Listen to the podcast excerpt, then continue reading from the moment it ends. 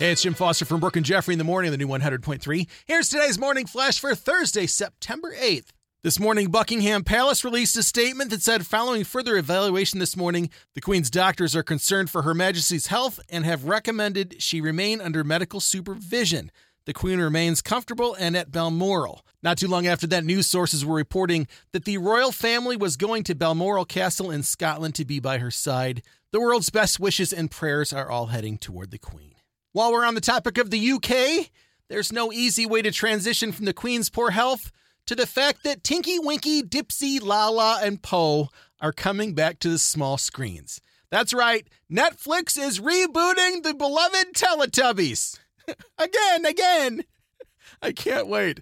This time with Tituss Burgess from the Unbreakable Kimmy Schmidt as the narrator. Teletubby fans, set your calendars for November 14th. Speaking of your calendars, your calendar might be reminding you today that September 8th is Disney Plus Day which means Tom Hanks as Geppetto in the new Pinocchio live action movie, and Marvel Studios' Thor Love and Thunder start streaming today. And is it just me, or is there a parallel between the fact that Tom Hanks just played Colonel Tom Parker in the Elvis movie, and now he's playing Geppetto in the Pinocchio movie?